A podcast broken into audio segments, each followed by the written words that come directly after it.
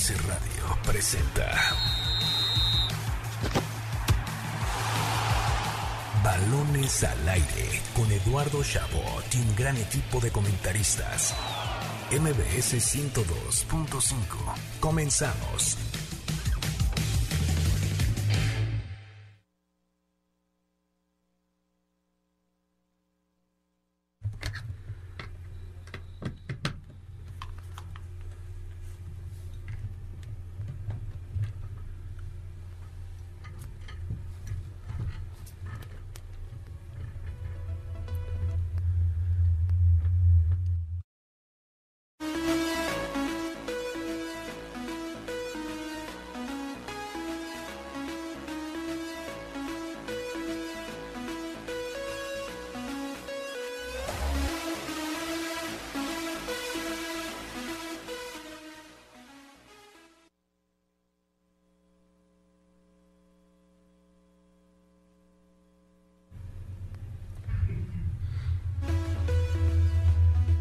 Arrancamos, balones al aire después de varios problemas técnicos para iniciar con la mejor actitud.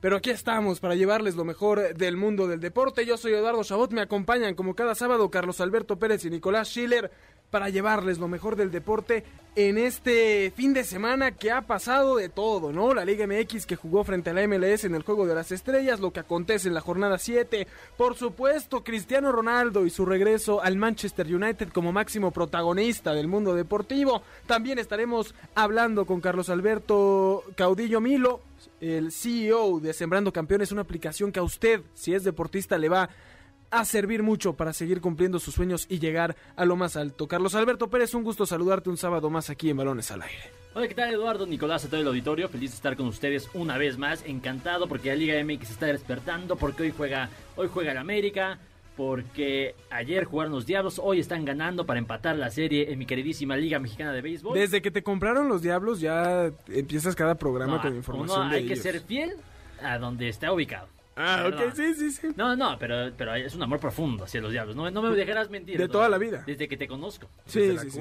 No, no, no, me sorprendía que no le ibas al Toluca por lo mismo, dije a los Diablos. Sí, mi- mira, mira que lo pensé, pero no. Uno fiel, uno fiel a sus convicciones. Hoy juegan las águilas y ahí estamos vestidos de todos los colores. Nicolás Schiller, que quede grabado que empezó el programa con este eh, compadre hablando del América, porque nada más tocamos la palabra Monterrey y empieza a llorar que, que, que, que por qué no hemos hablado del América, que todo es aquí rayados, ¿no? Nada más, que quede como antecedente. ¿Cómo estás, Eduardo? Un placer saludarte. También a ti, Carlos. Y a todos del otro lado, una vez más, en el mejor programa de deportes que tiene la radio. Hay mucho para hablar, la llegada de Cristiano al Manchester y, y muchas otras cosas más. Así que, pues sin más preámbulo, comencemos. Balones al aire. El arranque con Carlos Alberto Pérez. Arrancó la fecha 7 de la Liga BBVA MX. Previo a la primera fecha FIFA de la temporada, la actividad de la Liga Mexicana comenzó este viernes en Mazatlán, donde el cuadro púrpura empató 2-2 contra el Atlético San Luis. Más tarde en el Estadio Cuauhtémoc, el Puebla se impuso 1-0 a los Gallos Blancos de Querétaro. De perfil derecho. ¡Cobra! ¡Gol! ¡Gol del Atlético de San Luis! Atención, aquí la pelota puede ser el disparo, gol. De los cañoneros. En la frontera, los solos de Tijuana recompusieron el camino y le sacaron el empate a dos goles a los Rayados de Monterrey. Mori, Rogelio.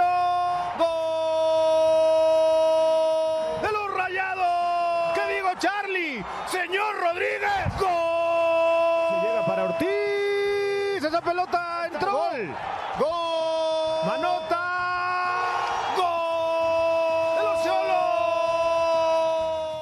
El resto de la jornada continuó. hoy. En este momento, las Chivas están recibiendo al Necaxa en el Estadio Akron. Terminando balones al aire, Tigres y Atlas se medirán en el volcán para que la actividad sabatina concluya a las 9 de la noche en Guanajuato, donde el América visitará a León. La séptima fecha concluirá mañana domingo con triple cartelera.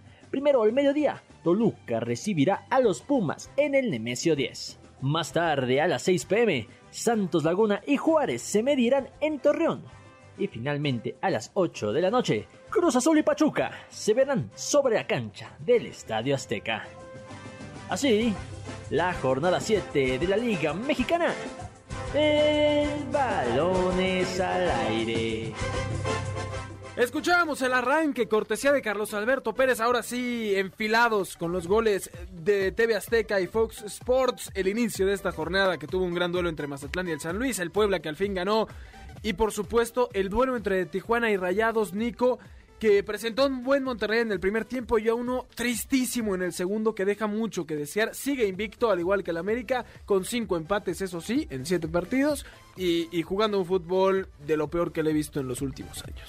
Sí, Eduardo, eh, la verdad es que el discurso del invicto en este Monterrey no puede tener contento a nadie, es una realidad, pero no, no puede tener contento a nadie porque si el discurso principal de Aguirre es esto de eh, la garra y el empuje y tal, hay antecedentes como en la fecha 1, a Monterrey le empatan el, el partido Puebla en, literalmente en el minuto 90. Eh, contra Santos en, en liguilla, queda, Monterrey queda, queda eliminado igual al minuto forma. 90, o sea, ahora contra Tijuana, el segundo gol de Tijuana llega al minuto 83, o sea, estás hablando que Monterrey, se le, al Monterrey del Vasco Aguirre se le escapan los partidos sobre la hora y, y eso es algo muy preocupante y es algo de lo cual Javier Aguirre no tiene absolutamente ningún pretexto Ah, creí que ninguna culpa. para- ya- ya no, no, no, ningún pretexto para para tratar de justificar esto. O sea, a, a ver, tampoco nos podemos hacer los locos. Sabemos que, que Aguirre no es un director técnico ofensivo o, o de juego espectacular. Pero hay cosas que no se pueden negociar y, y perder Do- así contra el arriba último do- lugar. Y, y ganando 2-0, que Tijuana llevaba años sin hacer dos goles. eh, con la plantilla que tienes, es que Carlos, eso es, inverosímil, por el amor de Dios. Charlie Rodríguez, Funes Mori, Crane Viter, entraron Celso y Dumán Vergara de cambio, Maxi Mesa, Jesús Gallardo, Sebastián Vegas, eh, Andrada en la portería, y te van a empatar después de tener un partido prácticamente a tus pies 2 a 0, con errores además que Tijuana te, te- te- te dio para que pudieras tener pues esa, esa diferencia. Me parece que, que hay mucho que criticarle a este Monterrey, a pesar del invicto, que es muy circunstancial. Sí, la semana pasada incluso mencionábamos, ¿no? Sobre si imperara la lógica en la Liga Mexicana, estaríamos hablando de otro torneo. Claramente, lo de ayer es otro ejemplo de que aunque eh, Cholos march, en último lugar de la tabla, tenga una plantilla infinitamente inferior a Monterrey, le puede sacar un empate sin ningún problema porque así es nuestra Liga MX.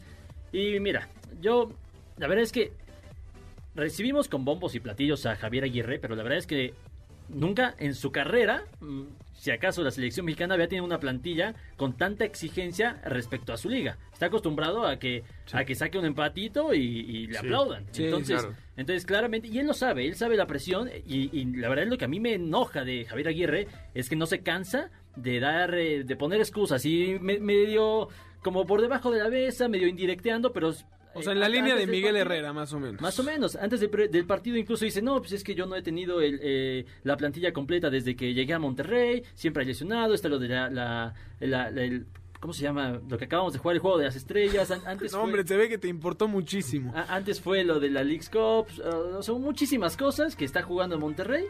La Conca Champions, perdón. Y que siempre pone de excusa eso Miguel, digo, Miguel Herrera, fíjate.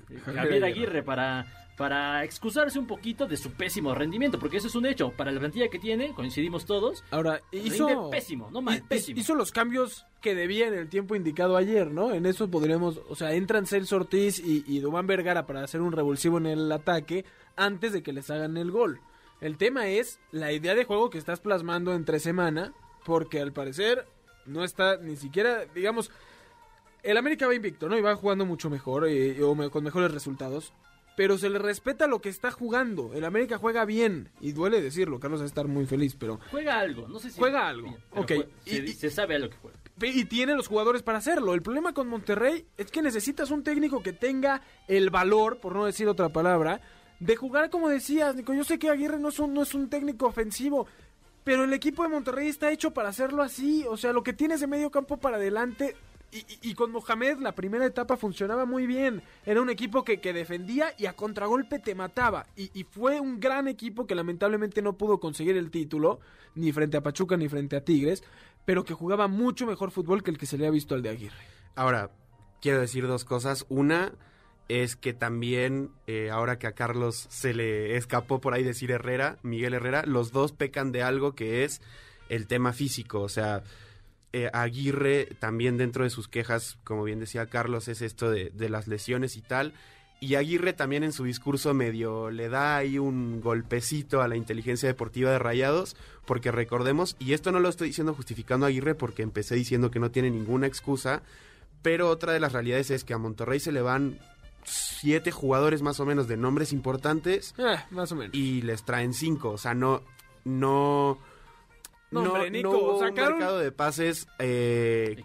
quizás equilibrado. Solo eso, y repito, no es justificación. Empecé diciendo que no es No, justificación. no, yo lo sé, pero para mí es muy equilibrado. Mo- Monterrey. Incluso sale ganando. Monterrey. Sí, sí, el, el balance es positivo para Monterrey. Sacaste a jugadores que ya no tenían cabida, como era Dorlan Pavón, que ya había dado lo que tenía que dar. Avilés Hurtado. Si te Sí. pregunto, tú me vas a dar la lista mucho mejor que, que yo. Sí, sí, sí. eh, se me van los nombres. No, eh, el González, Hugo González en la portería, ¿no? Y trajiste a Andrada, que es mucho mejor portero. Dubán Vergara, que tiene un, un- un futuro mucho mejor. Joel Campbell, que entró de cambio y que debería de ser mejor que, que Pavón porque es mucho más joven aún y tiene, es mucho más explosivo. O sea, tal vez no en cantidad, pero en calidad tienes. O sea, yo, yo le voy a comprar que porque esté lesionado eh, un jugador, Vincent Janssen y demás, puedas tener estos resultados frente a equipos que son inferiores. Y esto lo dijimos la semana pasada, es lo que sufren estos equipos, como son Monterrey, Tigres, León, América, Cruz Azul, que son infinitamente superior, superiores en plantilla al resto y que cualquier resultado medianito como un empate 2 a 2 da mucho que criticarle a estas plantillas.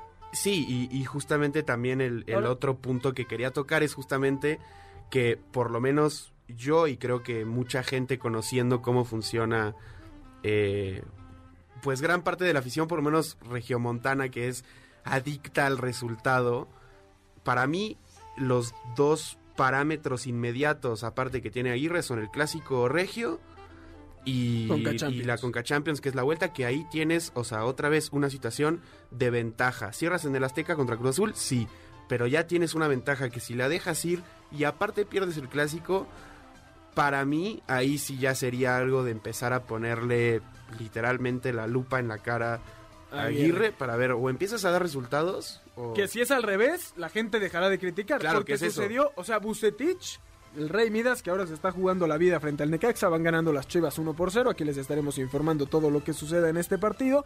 Cuando Bucetich es campeón por segunda vez con Monterrey en 2010, dura tres años más al mando del equipo, 2011, 2012 y 2013. Esos tres años en liga le va muy mal, pasa tal vez a cuartos. o, eh, Pierde una y- final. y- no, pierde una final con Santos.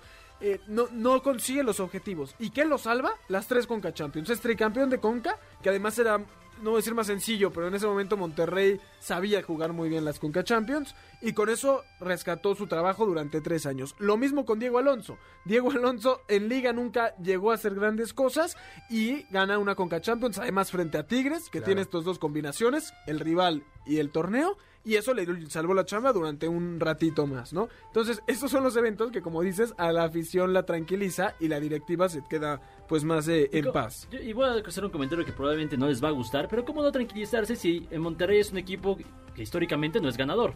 Si de repente... te Dilo, empieza- te- chico. No, no, no dije chico, no es, un- no es ganador. No sé si llamar un equipo chico a un, a un equipo que tiene un estadio impresionante, que su plantilla es, es impresionante. Último también. campeón, penúltimo campeón en el Estadio Azteca. Pero lo que bien dices, o sea, la afición está acostumbrada a no ver ganar a este Monterrey. No, no sé si va Perdón, por ahí. perdón, No, no, Carlos. no. Esta No, afición, revés, ese es el problema. exacto, ese es el, esta diste, afición sí. diste en el clavo, pero al revés. O sea, lo, Claro. lo sacaste. El problema con esta afición es que se acostumbró a que Monterrey era un equipo protagonista. Y entonces, ahora la vara se mide, con toda la razón, muy alto. O sea, si no eres líder, si empatas con Tijuana. El Monterrey de antes del 2010, empatar contra Tijuana sí hubiera sido un pan de logro. cada día, o sea. claro, totalmente. O sea, ahora la afición está muy aburguesada y tiene que ver con que el equipo, como dices, no estaba acostumbrada, pero el nuevo aficionado Siento ya que no está. saben cómo exigir. Esa es mi sensación. Claramente deberían ser robarse la liga, pero como que no saben cómo pedirlo.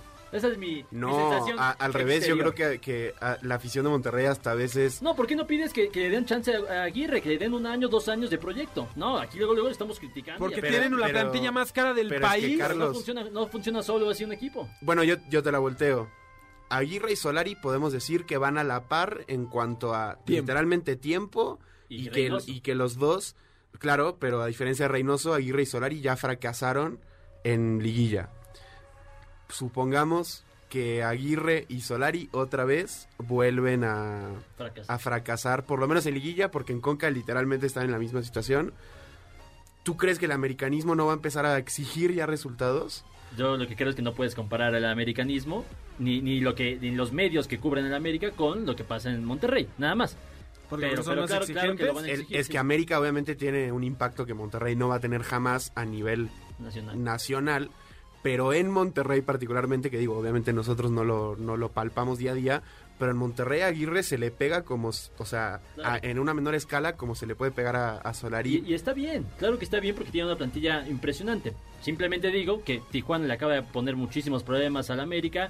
Si no es por, por un error ahí en último minuto, hubieran, le hubieran sacado el empate al Club América sin ningún problema. Y ahora le empatan a Monterrey. Sin embargo, como ¿Sabes que, una crítica más fuerte hacia Monterrey por este empate que la que se le dio al América? lo que pasa es que el América sí pudo ganar su partido. Es que ahí está la como- el diferencia. resultadismo, es que es así. Pero es que justo el América en las últimas, en los últimos años no ha sido resultadista. Porque a Herrera le fue muy bien y la crítica, o sea, el América ganaba 1-0 y fuera Herrera eh, o fuera Piojo era trending topic, ¿no? O sea, No, bueno, pero del aficionado a lo que se haga con el hecho, o sea, la directiva del América era resultadista, que es la que, la que al final toma la decisión. pero se fue Herrera al final. Pero al ¿por qué? Porque ya no ganó. Y estuvo tres años, ¿eh? O sea, sí. Digo, en, en- en ese lapso llegó a una final de, de Liga MX que ganó, llegó a otra que perdió precisamente contra Monterrey, ganó una, conca- digo, una Copa MX, o sea, ganó varios Es títulos. que yo te lo voltearía. Yo sentiría que porque al América no se le está exigiendo igual que a Monterrey. América al Por revés, lleva más tiempo que, que sin ser campeón. Sí, claro, por, por los resultados. O, o sea, a final de cuentas, porque el América sí consigue ganar sus No, partidos. y es que porque- yo creo que porque por hoy forma de América es- juego. es líder y juega muy y- bien. exacto. Y Monterrey, con la plantilla que tiene, lo ves jugar ayer el segundo tiempo y quieres taparte los ojos y, y- y creer que no estás viendo lo que está sucediendo Pero- después pero- de que un tiempo antes lo hicieron muy bien. Pero también, eh, la verdad es que sobajó a Cruz Azul en la CONCACAF, también lo, lo dominó en la Liga MX. En general, ha tenido muy buen partido. Digo, un, un- un buen torneo, pero por partes. A mí me parece que, que ya querer que, que golee todos los partidos no, no me parece justo. Sí, no, coincido totalmente. Yo coincido totalmente. Da, o da sea, señas para futuro, vaya. O por lo menos para llegar a la liguilla en buena racha. Esto es un esto es- este torneo es de rachas. Es que yo estoy de acuerdo contigo. De hecho, mi única crítica, por decirlo así, es que si, y que- que para mí es, o sea, más que crítica es una realidad. O sea, si, si justamente, y eso lo dijo Aguirre, o sea, no es algo percepción mía ni nada. O sea, Aguirre llegó diciendo, este equipo podrá jugar bien o mal. O sea, él ya lo dijo así. No, no- él no aseguró que vamos a jugar bien ni nada. Dijo, puedes jugar bien o mal, pero este equipo no va a dejar de correr, o sea, ¿sabes? Y la agarra y el y no ha cumplido. Y si al final del día ya tienes antecedentes muy cercanos de que sobre la hora esa garra y empuje ya no está, la pues la crítica pues te la tengo que hacer, ¿sabes? O sea, Claro. pero Mira. claro, vuelvo a lo mismo, si el día de mañana Monterrey llega a la final de de CONCACAF y la Contra el América. contra el América o contra el Philadelphia Union, que para mí va a ser el América, pues Aguirre, te quiero mucho. Primero que lleguen a la final, ¿no?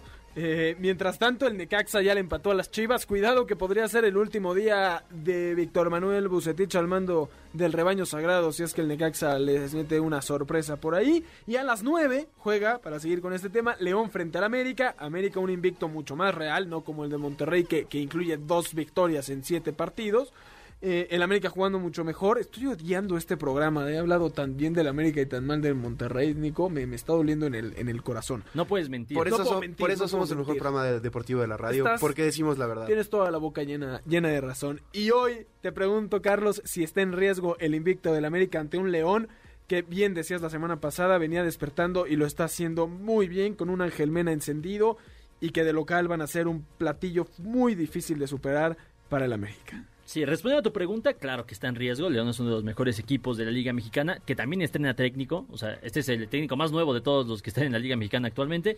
Eh, pero la semana pasada te decía, está despertando, pero le toca su primera prueba fuerte, que es Santos Laguna. Y al final no le pudo ganar a Santos en casa eh, y lo empatan al 91. O sea, en realidad iban a perder. penales, Y- y bueno, sí, pero iba- iban a perder, ¿no? A final de cuentas, gris. No pasó esa prueba, primera prueba fuerte. Bueno, Y sí, Monterrey iba a ganar también como cuatro. Estoy traumado, no me voy a callar. Y ahora le toca al América una prueba mucho más fuerte por lo que por lo que bien mencionas, el América sabe a qué juega, puede dominar un partido, sabe controlar, sabe resolver sobre la marcha. Santiago Solari que regresa al banquillo después de hay unos problemas eh, de salud en la jornada pasada. Entonces, claro que, que el América tiene en riesgo el invicto, sin embargo, no creo que pierda contra León, a pesar de que juegan en casa de, de la Fiera. Que lleva además el América Pero de ocho que está juegos. en peligro, está en peligro. Ocho juegos sin perder el América, León 6, ¿eh? Vienen enrachaditos los dos. No sé si pinta Nico para un clásico empate. Yo creo que, que bueno, o sea, yo coincido con Carlos, no sé si empate o qué va a pasar, pero no creo que pierda el América el invicto. Que de todas formas, si llegara a pasar, porque León tiene las herramientas para hacerlo, no es para volvernos locos en contra de Solari ni nada. Es que, algo eh, puede eh, pasar. eso es lo justo también lo que decíamos la semana pasada. Es mucho peor el empate de Monterrey con Tijuana, que venía en último lugar, que una derrota del América ante León, que es un equipo Obvio. mucho En más eh, eh, al nivel en León además. Ahí está la diferencia. Y lo ves también en el estilo de juego. Y plantillas. Y plantillas. La Son que- plantillas mucho más eh, eh, cercanas una de la otra y que podría darse un resultado. Y no dirías qué crisis está pasando el América por perder con León. Y un empate de uno de estos equipos ante uno de los de abajo de la tabla, sí te hace, te, te deja mucho que decir. Ahora, regresando a mis es- estadísticas que antes solía dar muchísimo, re- regreso a ellas y es que el América como visitante eh, ante el León nada más ha ganado uno de sus últimos ocho partidos. Esos ocho partidos fueron cinco derrotas y dos empates nada más para, para- para las Águilas en León. Y otro dato importante, ya que hablábamos de la comparativa entre Aguirre y, y Solari, es que el técnico ex del Real Madrid tiene 20 victorias en 29 juegos con el América. O sea, a, a Solari le ha ido muy bien. Ha perdido en los momentos importantes, tal vez, ha dejado escapar algunos puntos ahí. Perdió un partido, un partido fue el que lo, lo destrozó, que fue ese de Pachuca, se le escapó en los últimos minutos y ahí se acabó la temporada, básicamente. Claro, pero en, a- en- en números tal Y cual. aparte un partido que, o sea, que vamos, en realidad la eliminación termina siendo cruel, por decirlo de alguna forma, porque el- la vuelta es una locura. lo Casi que- la remonta. Exacto. Salvo un error de, de Bruno Valdés. Pero sí, sí, como bien indicas, es números impresionantes de Solari. Y lo mencionaba en, en rueda de prensa a mitad de semana, que lo que está haciendo este equipo no es normal.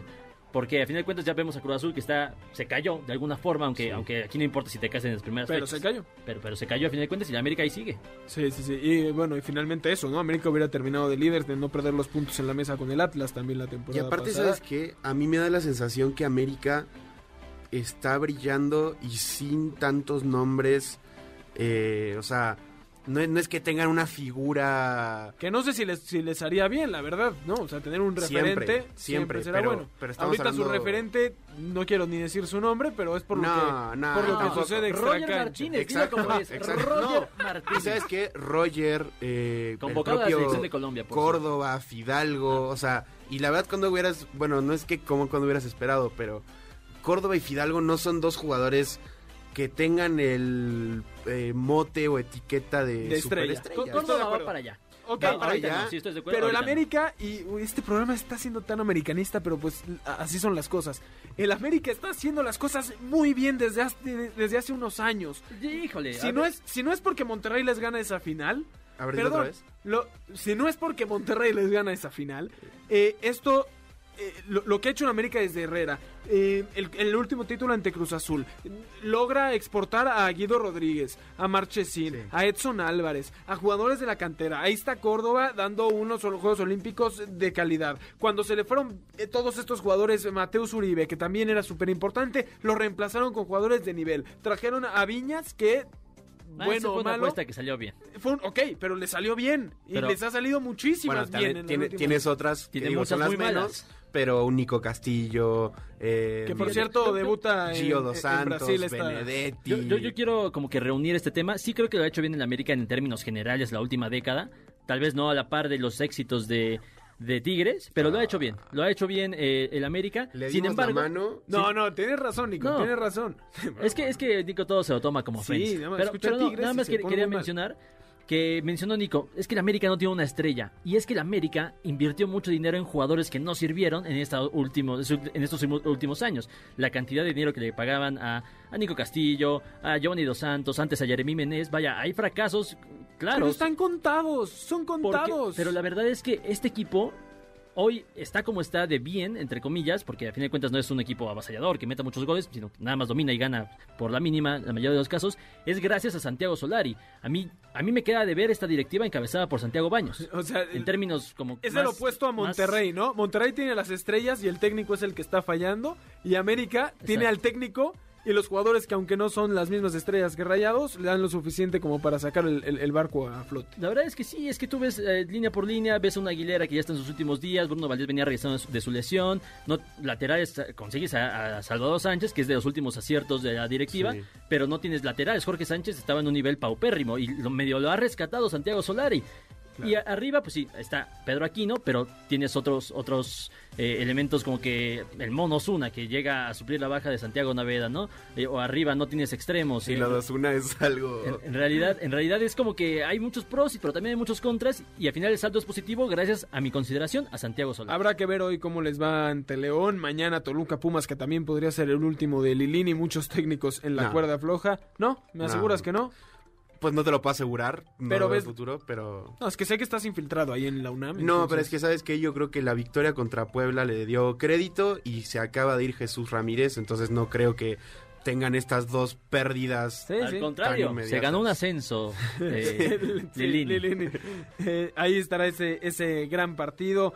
Mientras tanto siguen empatando Chivas y Necaxa. Les llevaremos todo lo que acontezca en este partido. Antes de un corte, los invitamos a Frida Inmersiva que nos presenta una función especial para MBS. Acompaña a nuestros locutores en la Expo el 2 de septiembre a las 8 de la noche en el Frontón México. En esta experiencia verás las pinturas de Frida Kahlo cobrar vida propia y escucharás extractos de sus diarios y cartas. Solo llama al 55 51 66 1025 o escribe al correo premios mbs.com para ganar uno de nuestros 10 pases dobles. También, si nos marcan, nos pueden decir qué opinan de la llegada de Cristiano Ronaldo al Manchester United y, por supuesto, llevarse sus pases dobles para Frida Inmersiva. Vámonos a rápidamente un corte y regresamos con una entrevista muy especial con Carlos Alberto Caudillo Milo de la plataforma Sembrando Campeones.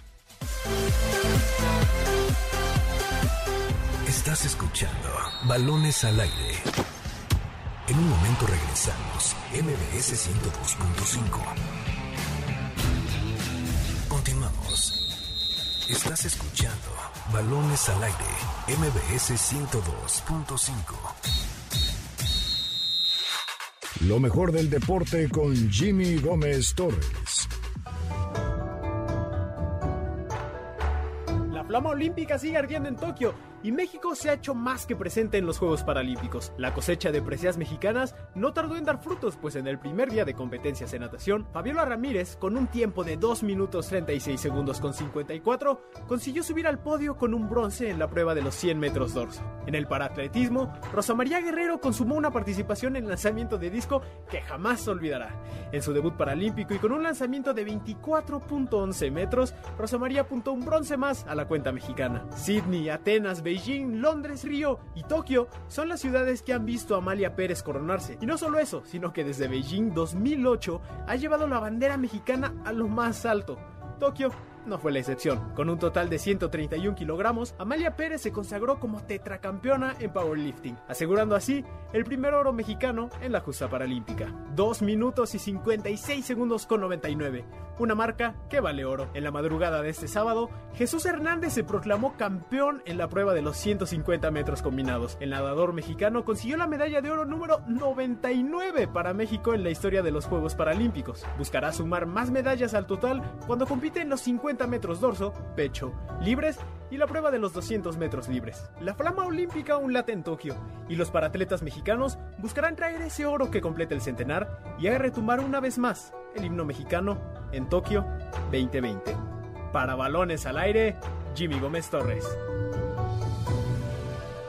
Estamos de vuelta en Balones al Aire por MBS 102.5 de FM. Me acompañan como cada sábado Carlos Alberto Pérez y Nicolás Schiller. Yo soy Eduardo Chabot y escuchábamos lo mejor del deporte con Jimmy Gómez Torres, lo que sucede en los Juegos Paralímpicos, por supuesto, lo bien que le ha ido México en estos Juegos y lo orgullosos que estamos. Y también tenemos ahora para ustedes una entrevista con Carlos Alberto Caudillo Milo de la plataforma Sembrando Campeones, una plataforma que le puede servir mucho a usted, deportista, atleta que quiere llegar más lejos, conectar con los mejores deportistas del mundo, del país, conocer de diferentes becas o, formas de mejorar su rendimiento. Así que comencemos con un poco de lo que platicamos con Carlos Alberto Caudillo Milo, CEO de Sembrando Campeones. Estamos de vuelta en Balones al Aire por MBS 102.5 de FM y tenemos el placer de tener con nosotros al fundador y CEO de la plataforma mexicana deportiva llamada Sembrando Campeones, Carlos Alberto Caudillo Milo. Antes que nada, muchísimas gracias por estar aquí con nosotros. No, hombre, al contrario, muchas gracias por, por la invitación. Es todo un placer estar aquí con ustedes. Cuéntanos, Carlos, ¿qué es esta plataforma? ¿Cómo se involucra con los atletas mexicanos? ¿Cómo les va a ayudar? Platícanos.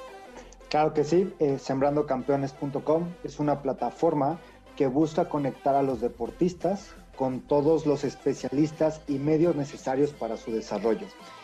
Al mencionar especialistas, doctores, psicólogos, fisioterapeutas, nutriólogos eh, y cualquier especialidad eh, relacionada al deporte que pueda beneficiarlo.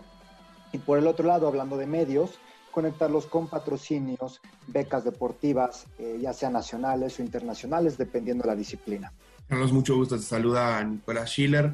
Eh, preguntarte, dentro de tu, bueno, de la red, eh, de la página web, perdón, de Sembrando Campeones, hay, una, hay un apartado donde se dice atletas registrados.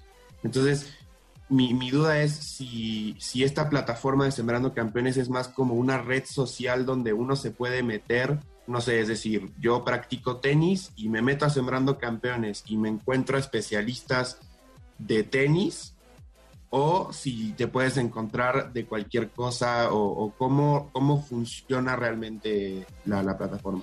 Claro, tú al registrarte, ahorita estamos en, en, preregistros, ¿no? Estamos en la, en la, parte beta de la plataforma, pero ahorita tú al preregistrarte eh, te llega un mail, te, dice que, próximamente te darán acceso a la plataforma.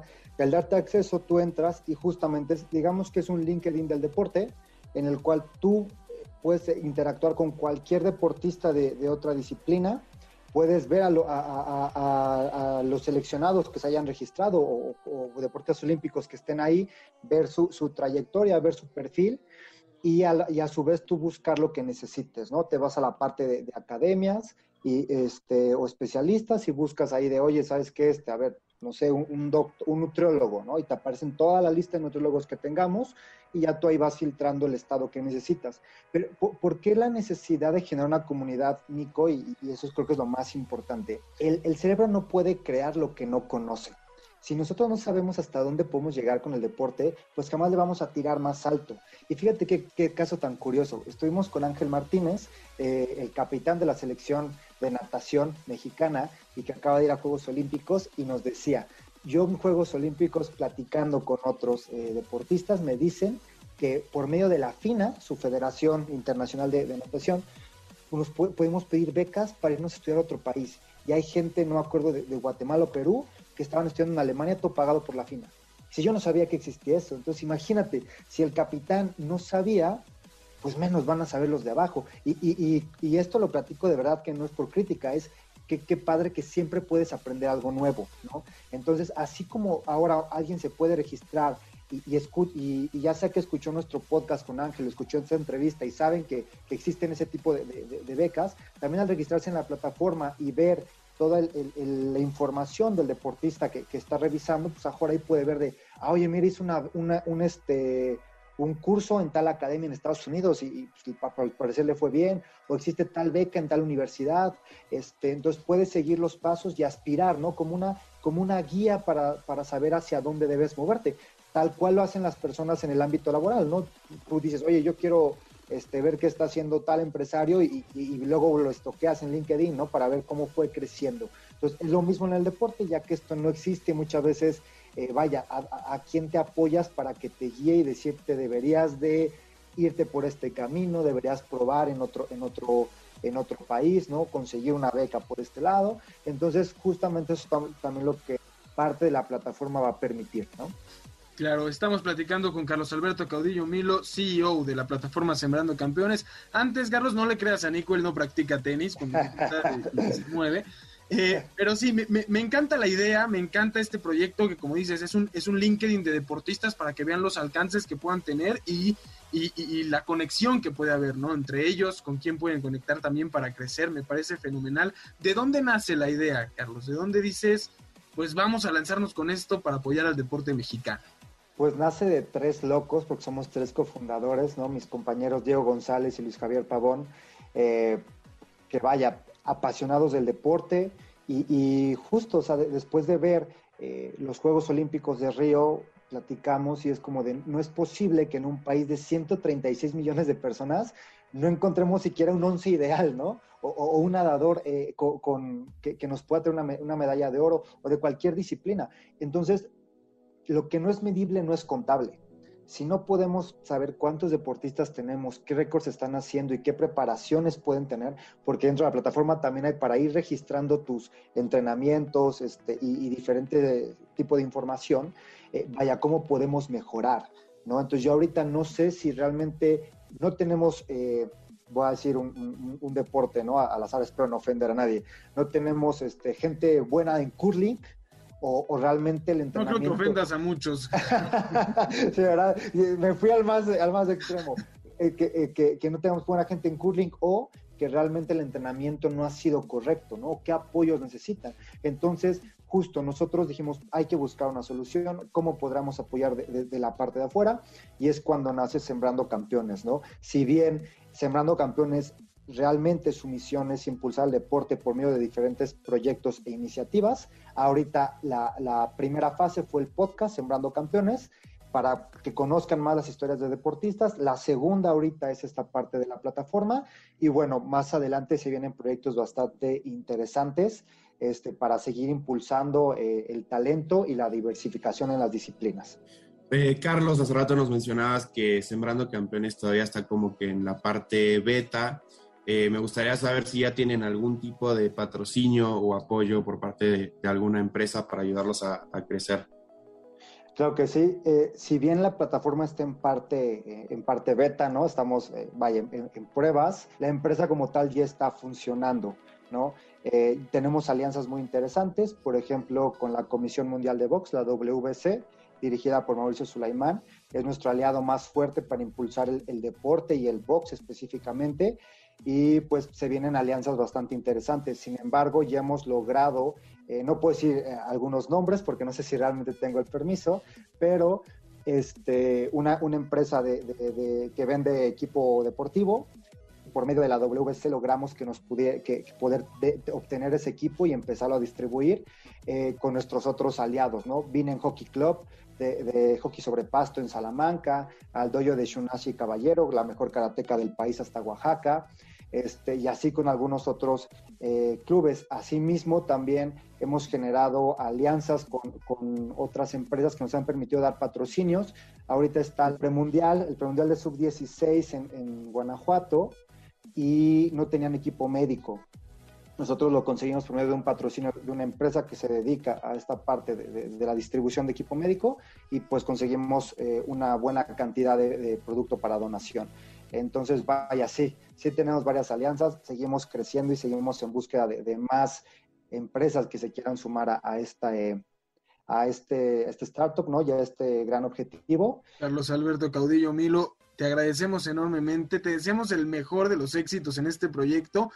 Evidentemente, cuando tengas los siguientes pasos, esperamos tenerte aquí para seguir platicando sobre ellos y que en los próximos Juegos Olímpicos podamos tenerte para hablar de cómo la plataforma ayudó a mejorar a que diferentes atletas mexicanos consiguieran mejores lugares en deportes olímpicos. Híjole, sería todo, todo un sueño y un orgullo. Realmente es un objetivo que tenemos planteado. Ya tenemos deportistas con los que estamos trabajando o, hemos apoyado y fueron a Tokio. Entonces, vaya, esperemos que para París tenga, tener más presencia y para Los Ángeles, pues traernos eh, algunas medallas, ¿no? Con este apoyo al deporte. Seguramente que así será, Carlos Alberto Gaudillo. Milo, muchísimas gracias por estos minutos. No, hombre, a ustedes es todo un placer. Muchísimas gracias. Ahí tuvimos a Carlos Alberto Caudillo Milo, CEO y fundador de Sembrando Campeones. Los invitamos a que visiten la plataforma eh, sembrandocampeones.com. vean un poco de lo que se trata, si ustedes se dedican al deporte, que vean hasta dónde pueden expandir su potencial. Así que ahí se los dejamos. También les recordamos que Frida Inmersiva nos presenta una función especial para MBS. Acompaña a nuestros locutores en la expo el 2 de septiembre a las 8 de la noche en el Frontón México. En esta experiencia verás las pinturas de Frida Kahlo cobrar vida propia y escucharás extractos de sus diarios y cartas. Solo llama al 55 51 66 1025 o escribe al correo premios para ganar uno de nuestros 10 pases dobles. Si llamas, de nuevo el número 55 51 66 1025 también platícanos qué opinas del regreso de Cristiano Ronaldo al Manchester United, que es el tema que tenemos a continuación regresando de este corte en Balones al Aire. Un día como hoy con Eduardo Chabot. Un día como hoy, pero del año 2004, el deporte argentino vivió un parteaguas al conseguir la medalla de oro tanto en fútbol como básquetbol durante los Juegos Olímpicos de Atenas. El 28 de agosto del 2004 se consagró el llamado día más importante del deporte argentino. Antes de las 6 de la mañana de aquel día, Argentina obtuvo la presea dorada en el balompié masculino, dominando de tonazón, ganando todos sus partidos y sin recibir un solo gol en toda la competencia alcanzando su primer oro en 52 años y el único título mayor que el fútbol argentino aún no poseía. Un par de horas más tarde, el furor se trasladó a la disciplina de vela en modalidad tornado al obtener la medalla de bronce de la mano de Carlos Espinola y Santiago Lange y la cereza en el pastel llegó en la tarde cuando la generación dorada del baloncesto argentino obtuvo la medalla de oro siendo el único país en existencia en desplazar a Estados Unidos de este logro. A 17 años de aquel día, recordamos el momento deportivo que alegró a toda una nación, que a través del deporte sintió los colores de su país hasta lo más profundo de sus corazones y que mostraron al mundo entero cómo a veces la gloria deportiva trasciende más allá de una cancha o una duela. Estás escuchando Balones al aire. En un momento regresamos, MBS 102.5. Continuamos. Estás escuchando Balones al aire, MBS 102.5. ¿Sabías que? Con Nicolás Schiller.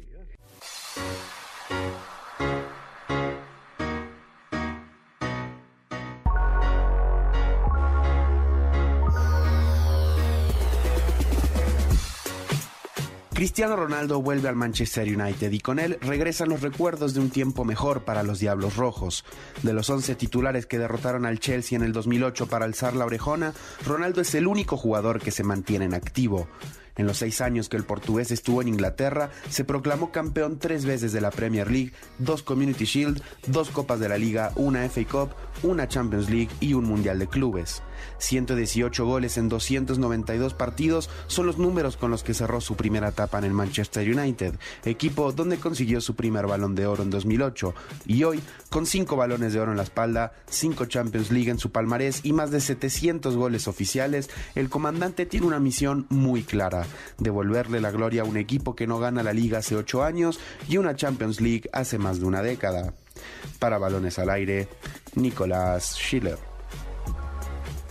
Estamos de vuelta en Balones al Aire por MBS 102.5 de FM. Yo soy Eduardo Chabot, me acompaña Nicolás Schiller y Carlos Alberto Pérez. Como cada sábado, escuchábamos el Sabías qué de Nico en relación a la llegada de Cristiano Ronaldo al Manchester United, algo de lo que hablaremos a continuación. Antes, les recordamos de nueva cuenta que Frida Inmersiva nos presenta una función especial para MBS, acompaña a nuestros locutores en la Expo el 2 de septiembre a las 8 de la noche en el Frontón México, en esta experiencia en, que, en la que podrás ver pinturas de Frida Kahlo cobrar vida y escucharás extractos de sus diarios y cartas. Solo llama al 55 51 66 1025, platícanos qué opinas del regreso de Cristiano Ronaldo al Manchester United y te podrás llevar uno de nuestros 10 pases dobles para Frida Inmersiva. Nicolás Chile regresó Cristiano Ronaldo al Manchester United en lo que es un verano de locos en, Europa, en el mercado de, fichajes, en el que, y me gusta decirlo así porque es muy romántico, Messi deja al equipo de sus amores y Cristiano regresa al suyo. Totalmente, yo creo que si hace un año deja tú hace un año, si hace tres meses te decían que Cristiano Ronaldo iba a jugar esta Champions League en el Manchester United y Messi en el PSG, junto a Ramos, ibas a, a decir que esa persona estaba loca. Totalmente. Y, y así es, vuelve, vuelve Cristiano, como lo decía en la cápsula, creo que a todos el, el, el regreso de Cristiano al Manchester United, por lo menos a los de nuestra generación, nos trae esos recuerdos de, de, ese Manchester United glorioso. Es que además es una época en la que Cristiano no era tan popular como lo fue en el Real Madrid. Y era, no quiero decir mucho más querido, pero cierta humildad, o sea, claro. Cristiano en el Madrid se vuelve el mejor jugador del mundo y todo el mundo lo ama, ¿no?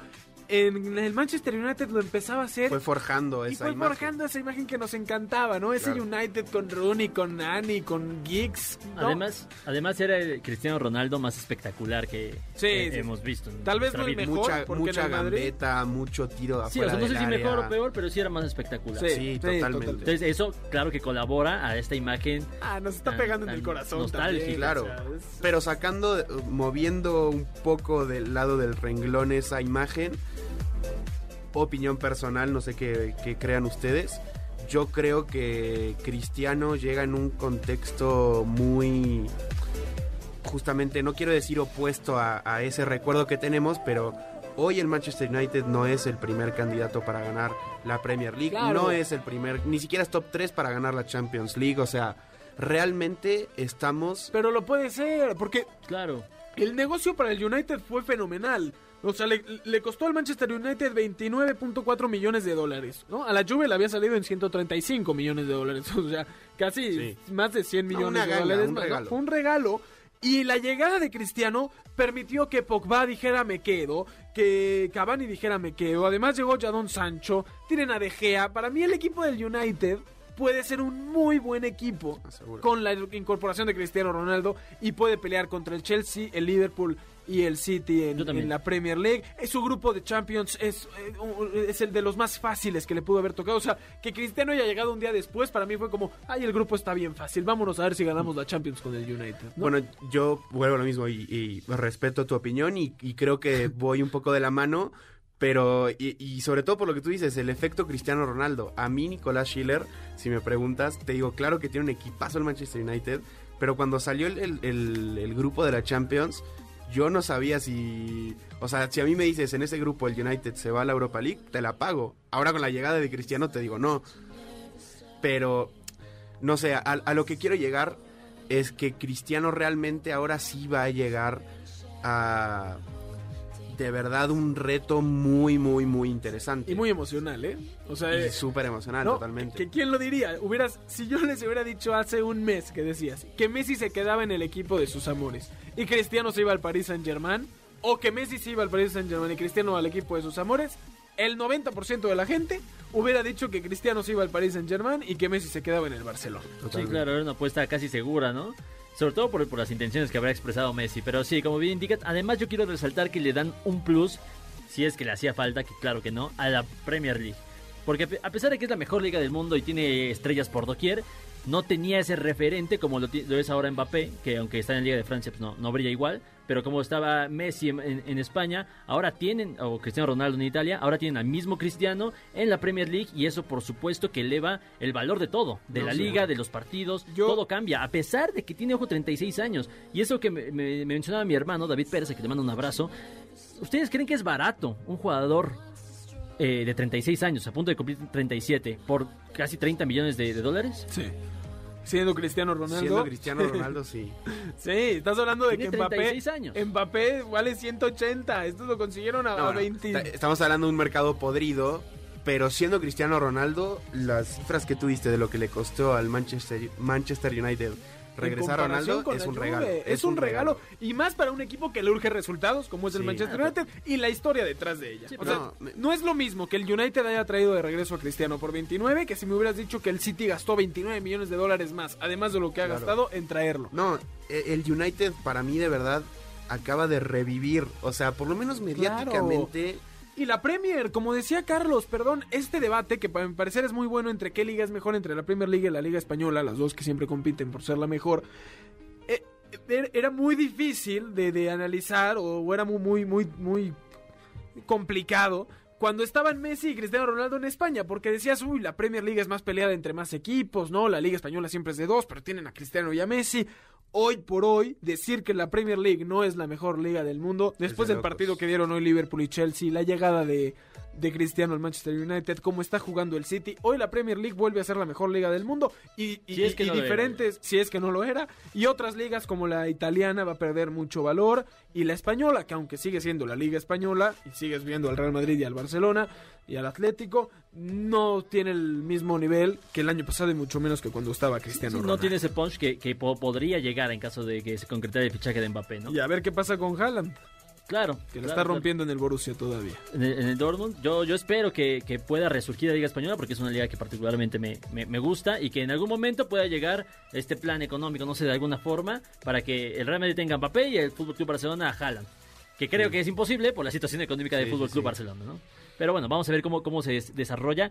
De entrada, pues a mí me tiene fascinado ver a Cristiano Ronaldo porque a todos los que les gusta el fútbol les regresó 10 años atrás en- Claro. en, en- en la historia del fútbol mundial. Entonces, claro que llena de emoción y llena de, de nostalgia. Más cuando sabemos que nos queda un tiempo limitado de disfrutar de Cristiano y Messi en su máximo potencial, ¿no? Claro. Bendito sea Haaland y Mbappé que empiezan a ser las siguientes estrellas que queremos ver triunfar, pero lo que fue esta guerra de años entre Cristiano y, y Lionel es algo que, que- que queremos disfrutar siempre. No, y, y mismo como lo decía en la cápsula, de los 11 titulares, no solo del United, también del Chelsea, Cristiano es el único activo, o sea, porque Nani, que también juega esa final, entra de cambio, o sea, y él sigue activo en la MLS, pero... Y que voló el penal en el juego de las estrellas, ¿no? Pero- Claro, pero que de, de los titulares pensar solo, o sea, en, en que Cristiano Ronaldo es el único que sigue activo, claro que dices... Es que es un ejemplo de lo que sucede con los jugadores más disciplinados en, todo, en todos los deportes. ¿Quién sigue de la generación de LeBron James en la NBA? Carmelo Anthony, que además estuvo dos años eh, en pausa,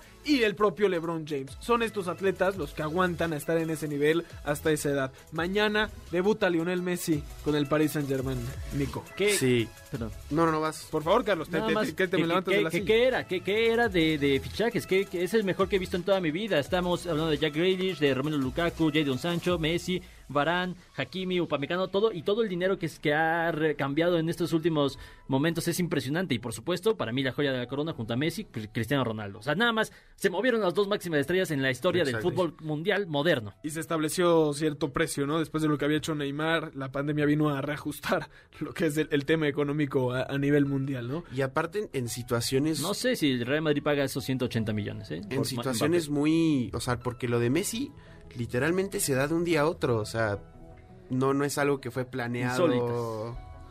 Sí, claro, 100%. Y, y- y- sí, muy, es que no, no sé cómo decir, muy fortuitas, muy... Pues que disfrutemos de, estas, muchachos. Mañana el Manchester United contra el Wolverhampton de Raúl Jiménez para que lo disfrutemos a las diez y media de la mañana. Muchachos, como siempre, un placer haber estado aquí con ustedes en una edición más de Balones al Aire. Carlos Alberto Pérez, muchas gracias. A ti, Eduardo, mañana corre Checo Pérez. Un saludo a nuestro auditorio, a Nico y a toda la gente en cabina. Nicolás Schiller, un placer.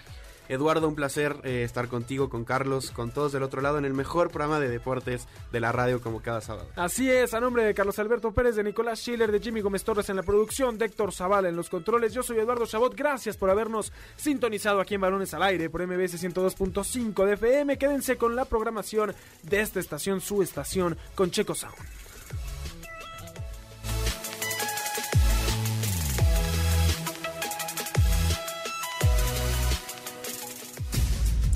MBS Radio presentó Balones al Aire.